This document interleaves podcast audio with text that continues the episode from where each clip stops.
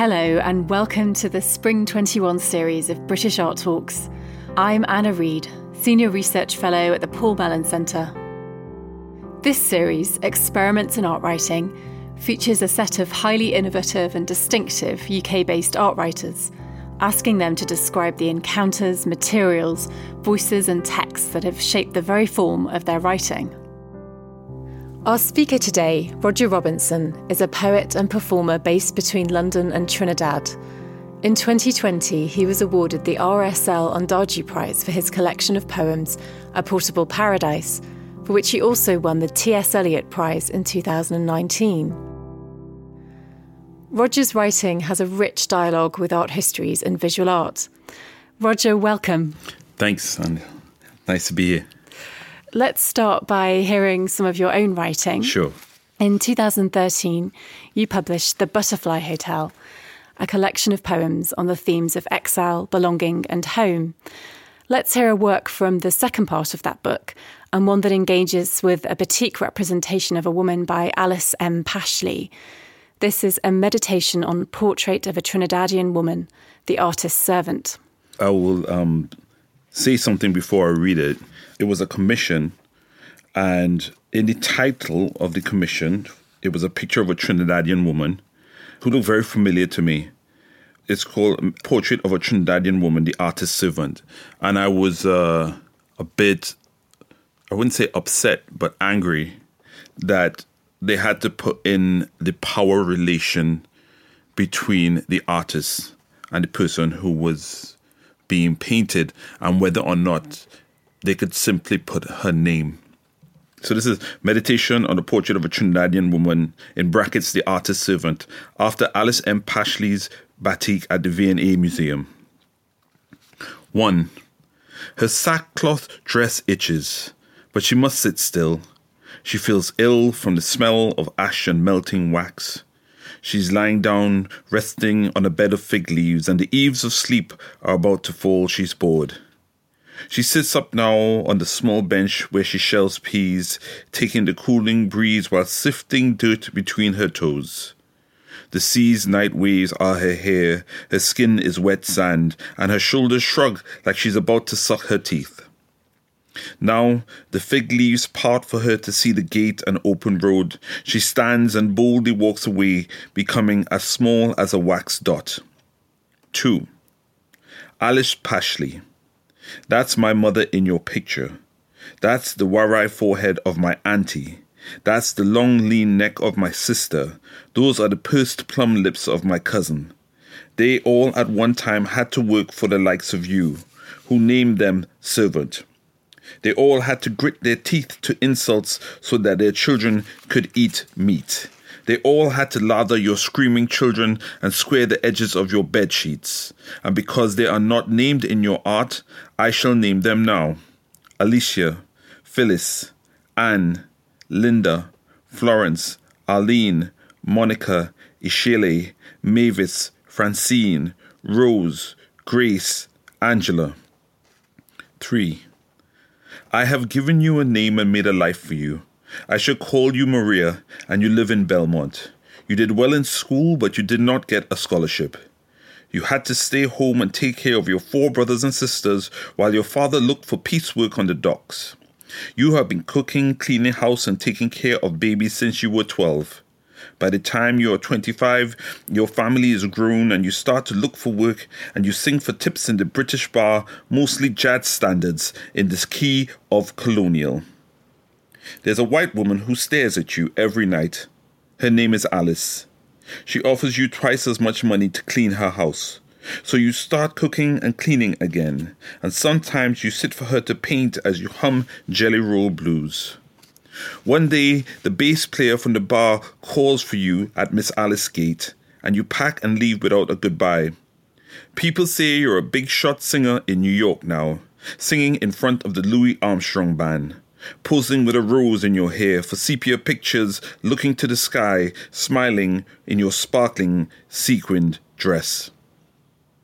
Roger, you've described already your first encounter with that work, with this batik representation, which seemed incredibly dislocated when you first saw it, and it's part of the collection at the Victoria and Albert Museum. Can you tell us more about how you came across it and as part of that collection? I came across it because Victoria and Albert Museum commissioned me to write a poem on a piece of work, and they sent that to me. I've grown up in Trinidad, so I was raised in Trinidad. So they thought that it might be interesting to me, and it was, but I'm not sure they expected the poem that they got, but they said they liked it. um, yeah, tell us more. Why do you think that they may not have expected that? What do you think they expected? Something that probably doesn't challenge status quo as much. I could be wrong. And I think they were probably going into the idea listen, this is all assumption. I think they wanted me to really take on the idea of Trinidadianness and batik. But, you know, my in there was the kind of power structure of colonialism and so challenging that. Mm-hmm. And so I wanted to draw a different story from it, have a different conclusion from what's been shown.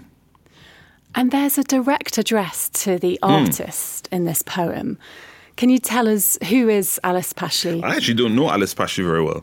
As far as I know, she lived a part of her time in Trinidad, but she was actually an English painter who used batik, which is a very kind of local form of creating art. I don't know why that's taken off in Trinidad, but there are lots of great batik artists like Althea Bastien. And so there's a tradition of batik art making in Trinidad. And you address the female figure of the batik, the artist's servant, saying, I have given you a name and made a life for you, which feels so incredibly mm. powerful. What takes place in that creative process of naming?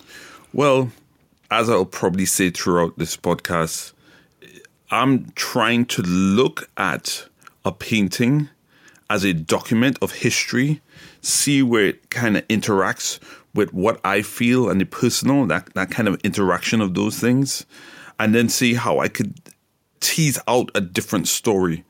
Because all these things, or a lot of these paintings were made under different types of rule or subjugation for black people in particular. And so, if I could go into these things and draw out something that's different, and look and find and use my imagination to create new stories, I think that's an important part of uh, moving forward not just as me as an artist, but someone who intersects with politics and history. Your next chosen excerpt is from the American poet Natasha mm. Trethewey, whose collection Native Guard won the Pulitzer Prize right. for Poetry. We will hear from a 2015 lecture in which she talks about her use of yeah. ekphrasis. Yeah.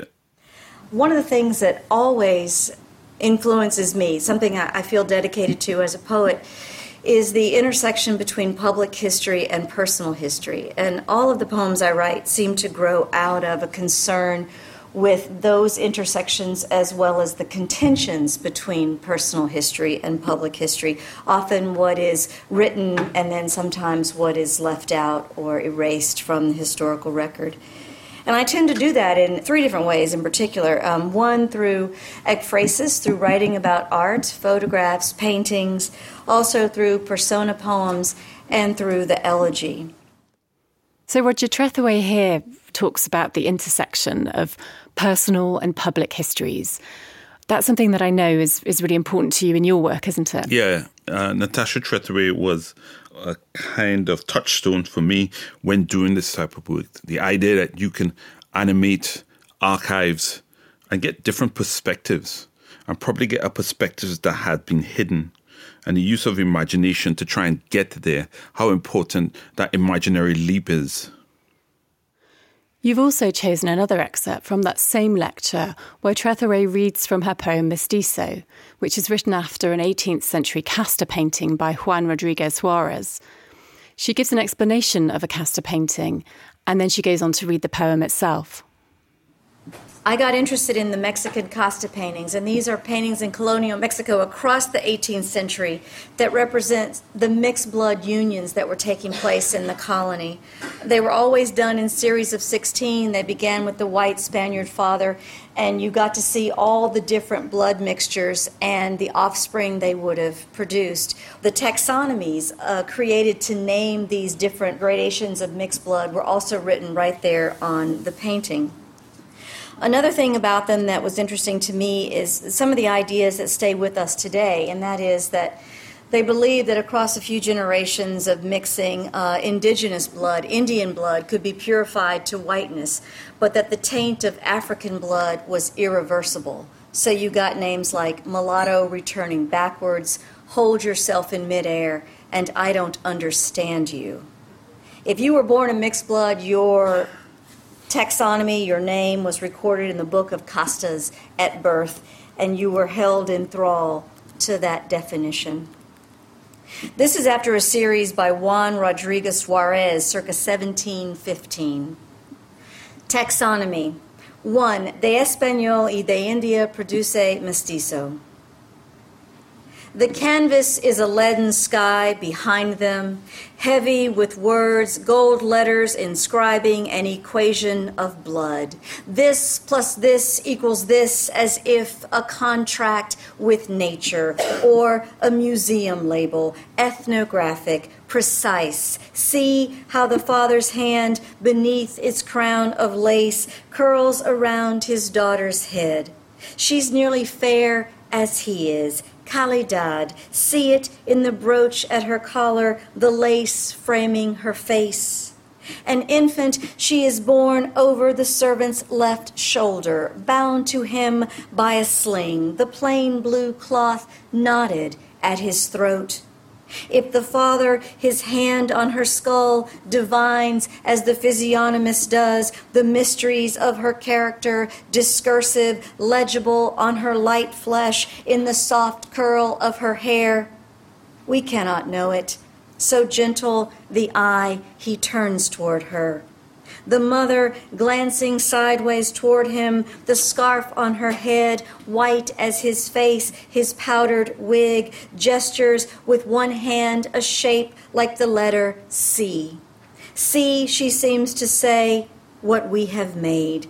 The servant, still a child, cranes his neck, turns his face up toward all of them. He is dark as history, origin of the word native, the weight of blood, a pale mistress on his back, heavier every year. Okay, so first, let's talk about ekphrasis. What is happening, Roger, in this ekphrastic encounter between poet and portraiture? It's how narrative imagination can make the jump from paintings, you know? You mm-hmm. could probably create counter narratives. Generations need to continue practicing survival. That's been the nature of black people since slavery. So in this particular painting, it kind of hints to survivals. And that's what I find interesting about it. And perhaps through these speculations, we might unveil some truth or even a facade of truth to make up for gaps in the imagination. But we also have different readings of what might have existed. And this type of imagination is important for everyone from Martin Luther King everybody who tried to strive for freedom and change what is would have to use this type of imagination to do it. When Martin Luther King says, I have a dream, he's using his imagination to think of a better future.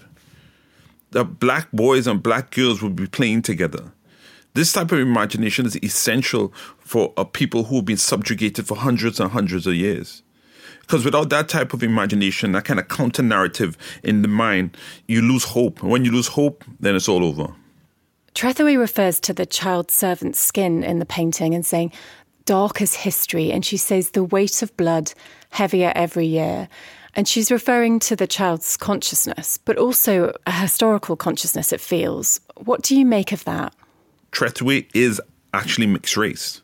So this has something to do with her own personal life as well because she's from a white father and a black mother. So she's also trying to think about how it must be for a mixed race child or a black child in that time, where you have a separation due to colors and you have different types of privileges. So I think that she's, eh, again, kind of connecting her personal history to the history of the time in the painting.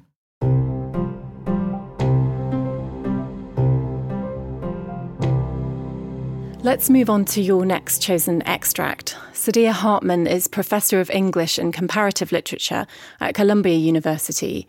And this is Saidiya talking in 2019 on receiving a MacArthur Fellowship about her method of critical fabulation. Venus in Two Acts is where I coined the term critical fabulation to describe my practice. Critical fabulation was central to being able to resurrect forgotten history, lost lives, the millions of stories that were lost in the Middle Passage. In the book Wayward Lives, Beautiful Experiments, it tells the story of young black women who are involved in the search for freedom, imagining what a beautiful life can be as the black ghetto is emerging and the dreams of the city, what the city could be, what it might be, are being radically restricted. I'm working on several projects now. One is an essay about narrative and the archive. Another is a photo text about Black life. And the third project is a speculative history of a Black woman radical about whom we know little. And the challenge for me is to try to recreate her interior life. I do the research of a scholar, but I want the work to read with the beauty of a novel.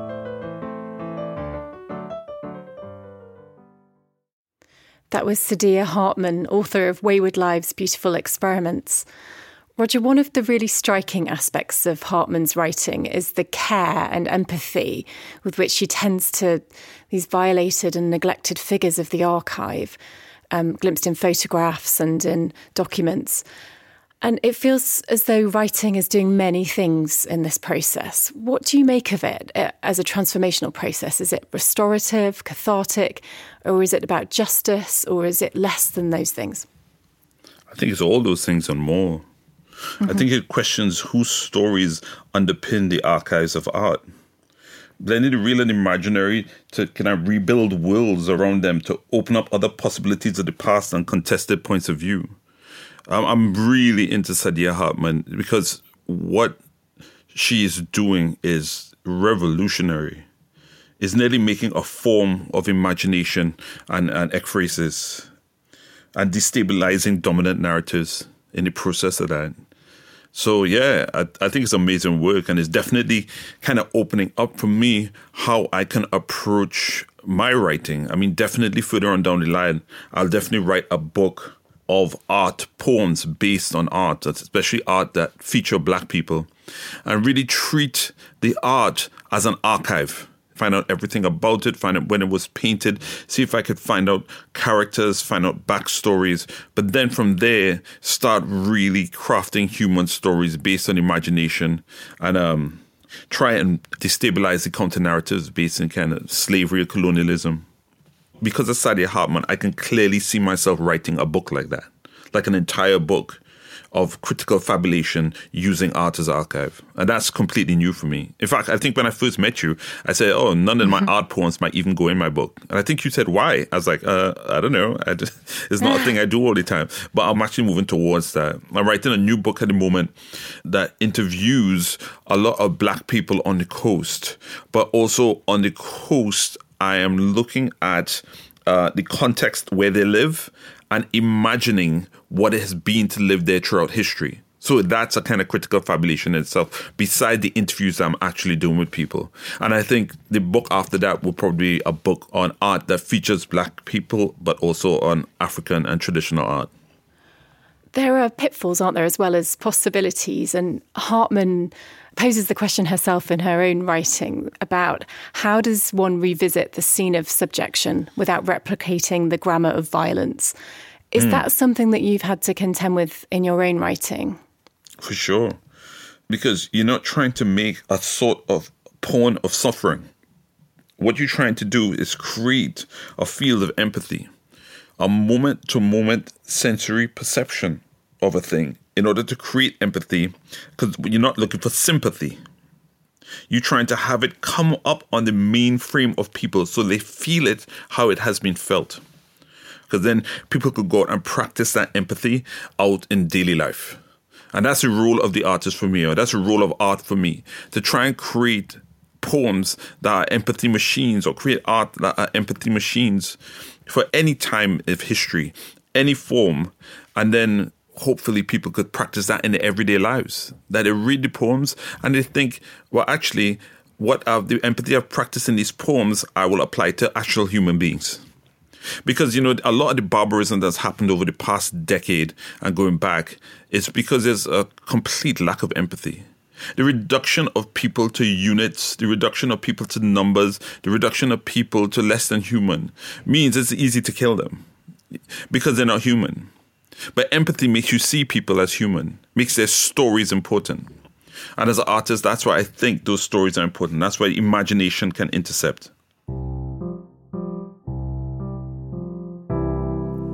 Roger, your next extract is the voice of an artist, a painter and a painter of black figures. Let's hear Lynette Yiadom-Boakye talking about her mode of practice. I work, I work from scrapbooks, I work from drawings, I work from my imagination. It's, it's a combination of all of those things. So, um, what I arrive at isn't, you know, it's, it's not traced to any particular one source, it's several sources.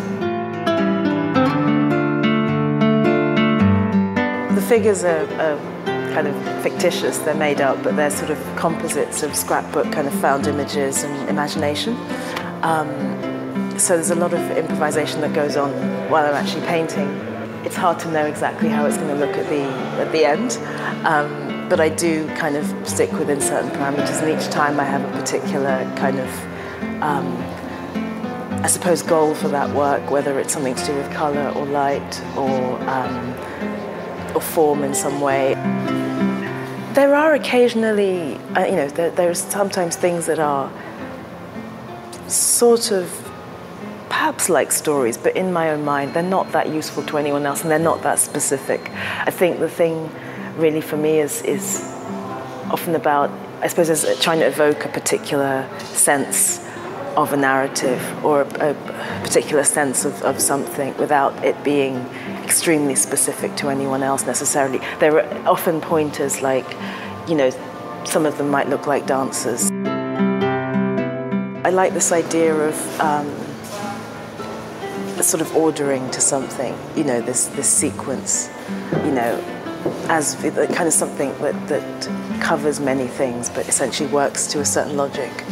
And in a way, that's partly how I kind of conceived of the group, was, was very much as a group. I mean, for me, that, that was the link for me anyway, was the, the idea of the encyclopedic as, as this kind of ordering. It's not a way that I always work, but it is a way that I've worked before, you know, and it, it's something that I like to do is work in, in work on groups of things, bodies of work, and there and there being this link, and them sort of making a certain sense or having a certain narrative across them, rather than in one particular piece. And this link to language as well is is quite important to me. That was Lynette Yiadom-Boakye commenting on the protagonists and modulations of her paintings. Roger, aside from the extraordinary virtuosity of this artist, what is so exciting to me about this extract is that she has this complete sense of liberty, her experiments in light and colour and form. Is that a sense of liberty that you share in? Yeah, most definitely. I quite like the idea of the extended story, the series of imaginations. Lynette Boakye, she has a a series of striped man paintings. And the whole idea that she could take something and extend the story, but it's all based on a mythology that she's making up.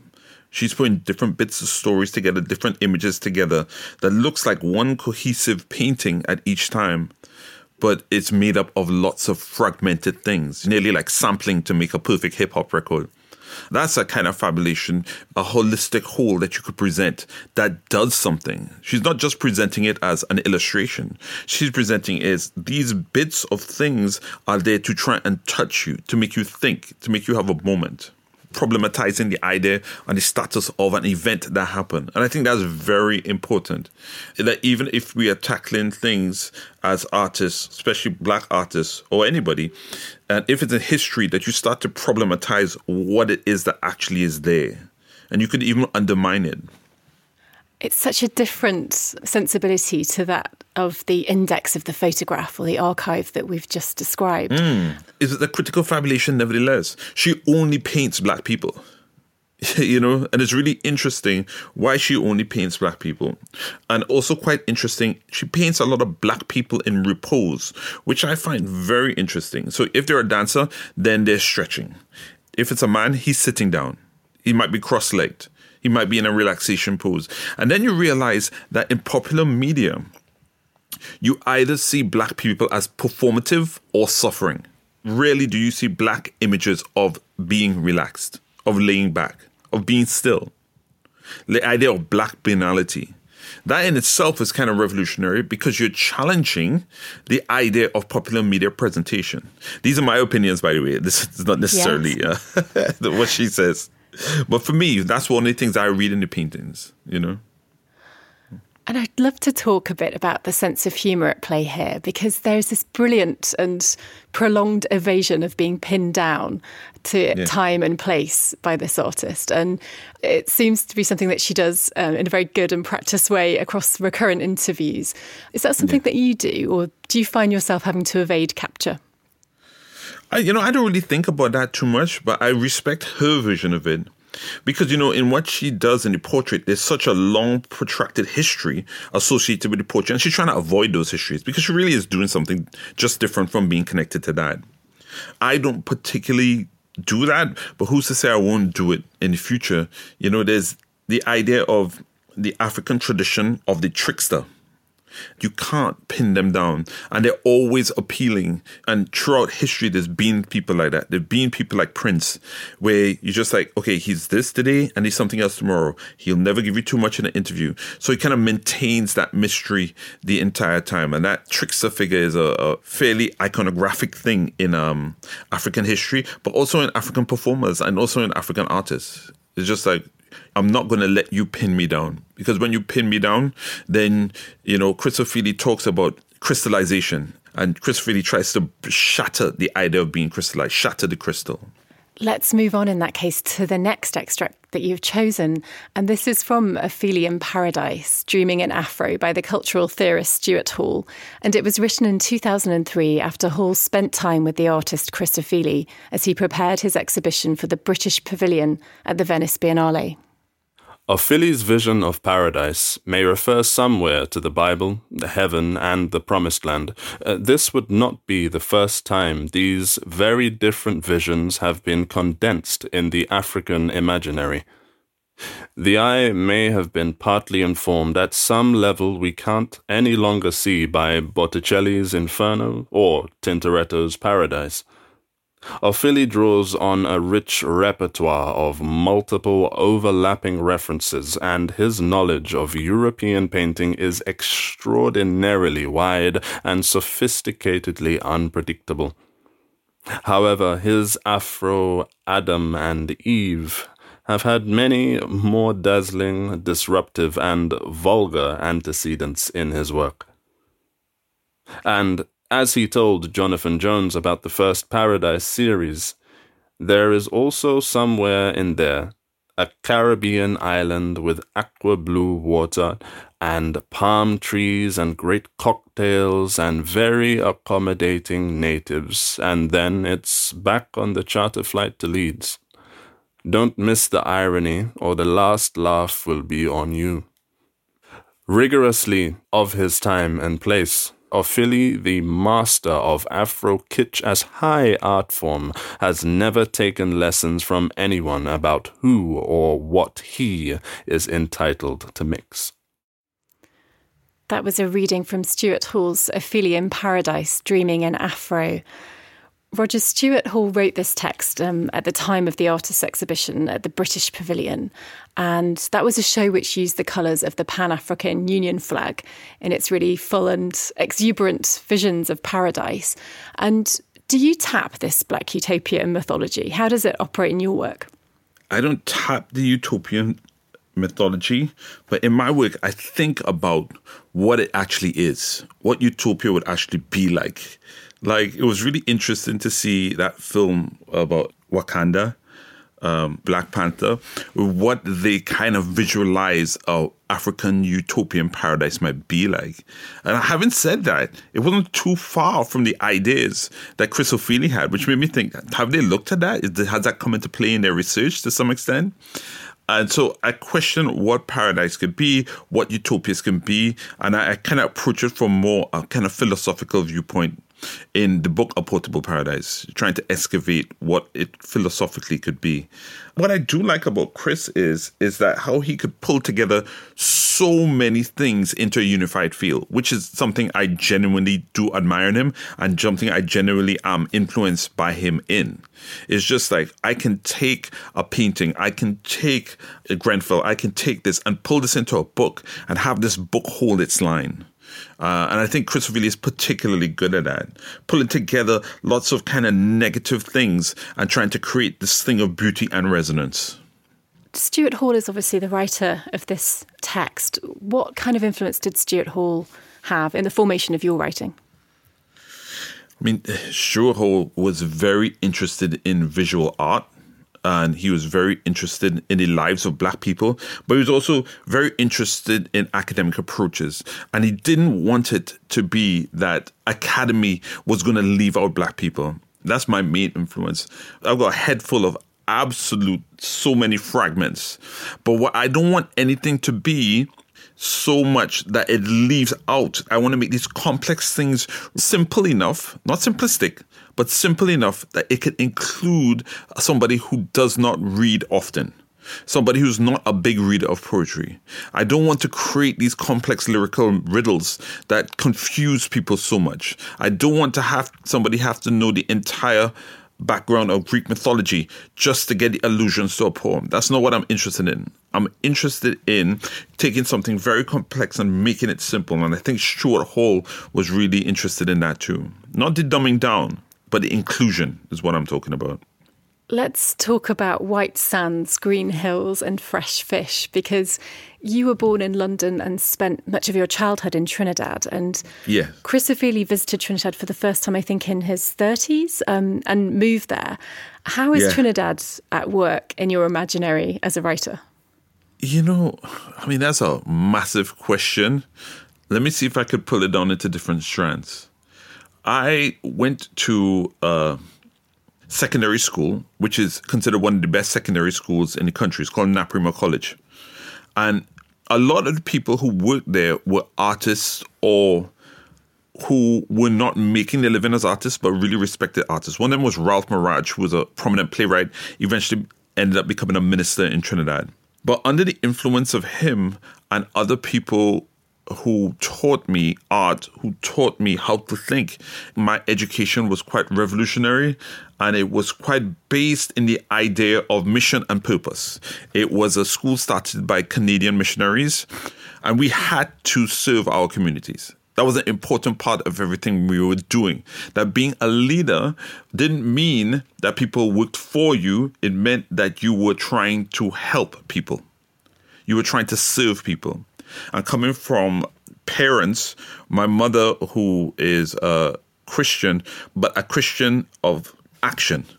And she's also a nurse who goes out in communities to help people. So what I come from is never so much as an artist trying to, you know, you're trying to establish a reputation, but who are you serving and how are you serving them? And so that social education in Trinidad has been very important to me, especially living in England, and also why I write and what I try to take on. Because I am really not interested in the props that as I get as a writer. I'm only interested in it in terms of how can it help me to serve wider bunches of people. And not just black people. You know, I'm, I'm interested in all oppressed people. I wonder if we can link this back to Ofili. I mean, there's one interesting thing about Ofili that I want to mention. Is like I've met him, we know each other, I've spent time with him. He grew up in an England that was full of racist media, language, and images about black people. Uh, so he would grow up where even black people like Lenny Henry were setting up their own selves in racist ways he was growing up where uh, uh, there would be racism in shows. Yeah. because he's he's close to my age. He's probably about 51, 52. Now, how he takes all these kind of things that may either be derogatory and he makes these small collages, cut things up, things like elephant dung to kind of create this whole is amazing. Considering that his whole life he would have been exposed to racist images of himself in media. And to try and make something utopian now, I think is he, he's never said this to me, but it's like he's trying to create uh, an anti venom, anti venom mm-hmm. to all the, the the poisonous things that he might have absorbed while growing up. He's not told me this, but I reckon him going to Trinidad is that it is a space of mystery and mythology, but also incredible beauty. I've been to his house where he stays in the forest, and it's I'm grew up most of the times in Trinidad, and I've never seen anything like this. He is looking for beauty. He's trying to combat all the ugliness that black people have been fed in England. My my views, not his, by the way. Chris, if it is you don't agree with me, I'm sorry.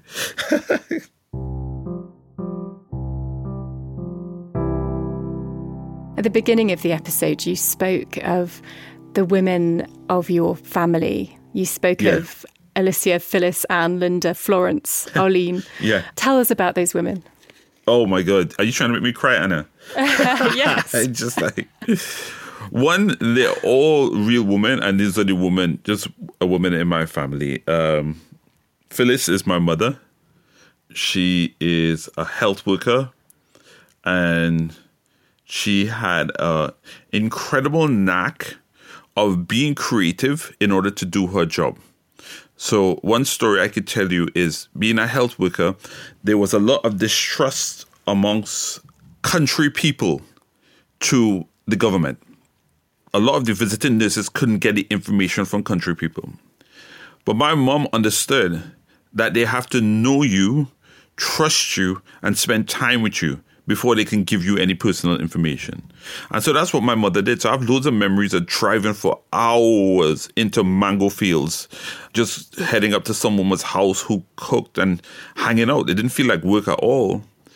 But my mom would laugh, they'd talk, they'd gossip, they'd bring out food, we'd eat, listen to music.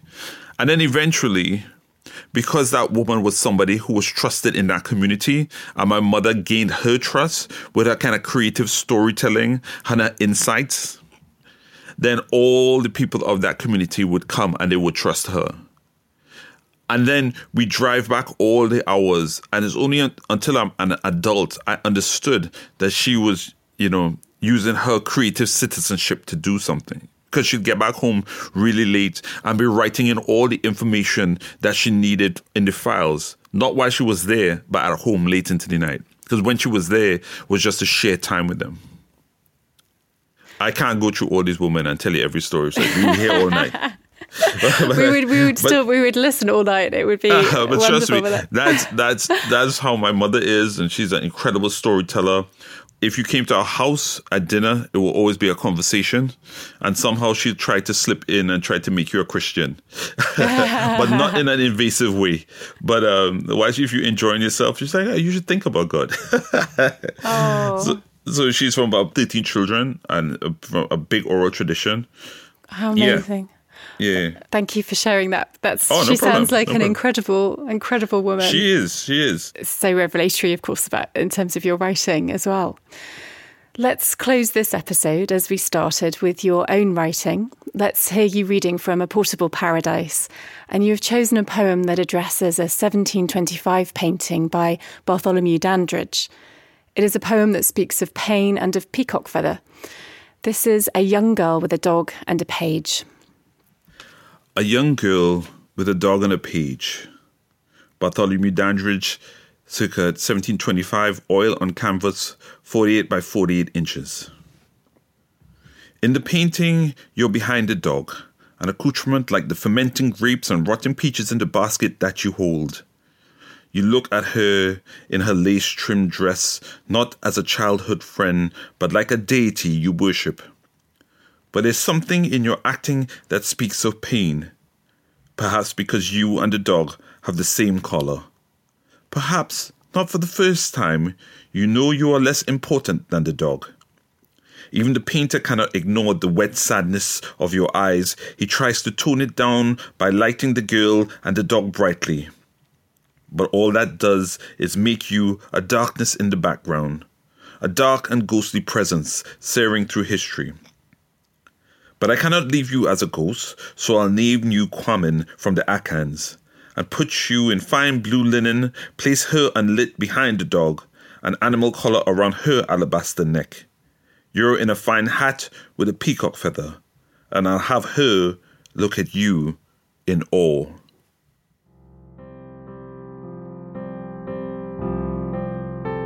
Roger, thank you for joining us. Thank you so much for having me. I really enjoyed it.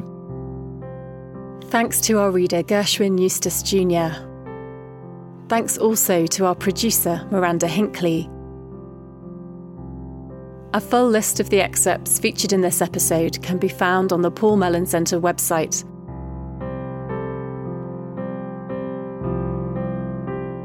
And that's where you can also find all four episodes from the series Experiments in Art Writing. Thank you for listening.